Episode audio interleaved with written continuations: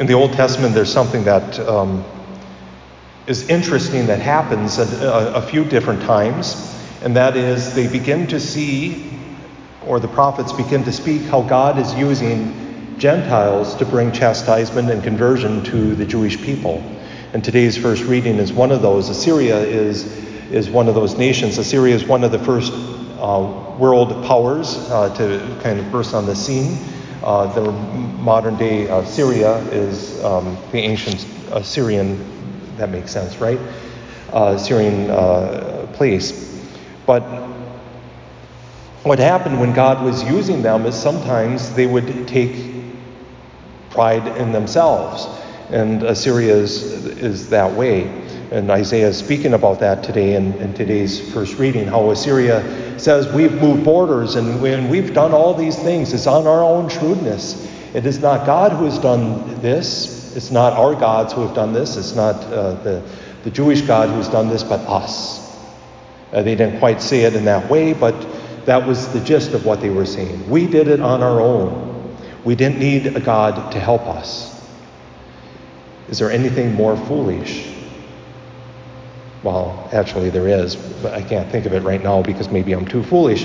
But the, this is pretty foolish to say we've done all of this, even though God is the one who uses it. And Isaiah poses these questions Will the axe boast of the one who hews it, or the saw exalt itself over the one who wields it?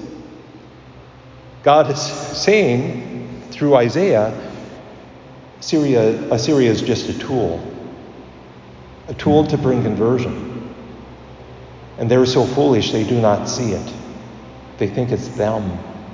And I think that's something for us to hold on to, especially as our nation uh, continues to uh, go through the grips of things. We think it's our own power, or that it's going to, uh, this virus is going to be solved by just sheer gumption, that our doctors are going to come up with a cure and, and everything like that. Well, I pray for that, but we know ultimately it has to be permitted by God.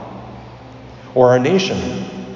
Some 200 and almost 50 years, we've held together uh, under uh, the Declaration of Independence and our Constitution. Now that very the very um, roots of our democracy, our republic, seem to be a threat, and we think it's on our gumption, our own willingness, that has happened that we had any semblance of unity for these 250 years. If we go back to the founding fathers, it would say, no, it was God. The fundamental understanding of the human or the American experience is that it is God who gives us rights, and when we recognize those rights as God given, then everything seems to fall into place. But when we forget that, we get into trouble. Know it's probably a little more, bit more political than you wanted on a Wednesday morning, but I, I think the point is there. And today in our gospel reading, we have something that we probably should hold on to. Of course, it was a gospel passage we had just about a week and a half ago, or as the first half, we'll have the other half tomorrow. But every time I read this, I cannot help but think how important it is for us to remember it's not to the wise and the learned, it's not to the mighty and the brave, but rather to the ones who are willing to let the Lord teach them that understand who God is. That God needs to be revealed to us.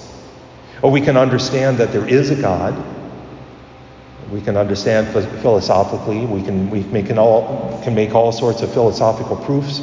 There's five from Aquinas and one from Anselm and you know, a number, number of others that have pr- proposed things. But when it comes down to it, our faith is not founded on philosophical proofs, it's not founded on our own knowledge, but rather on the experience of Jesus Christ and on his revelation. It has to be revealed to us. We can't understand God the Father without Jesus Christ. And we can't understand Jesus Christ without God the Father opening our hearts to that understanding. We can be like the king of Syria and say, It's by my own gumption I've done it. But in the end, we know it is a gift. It needs to be revealed. And so this day, perhaps, remembering that God desires to reveal himself to us. And he does so through Jesus Christ, who became man for us, so that we could understand God. Not by human understanding, but rather by God.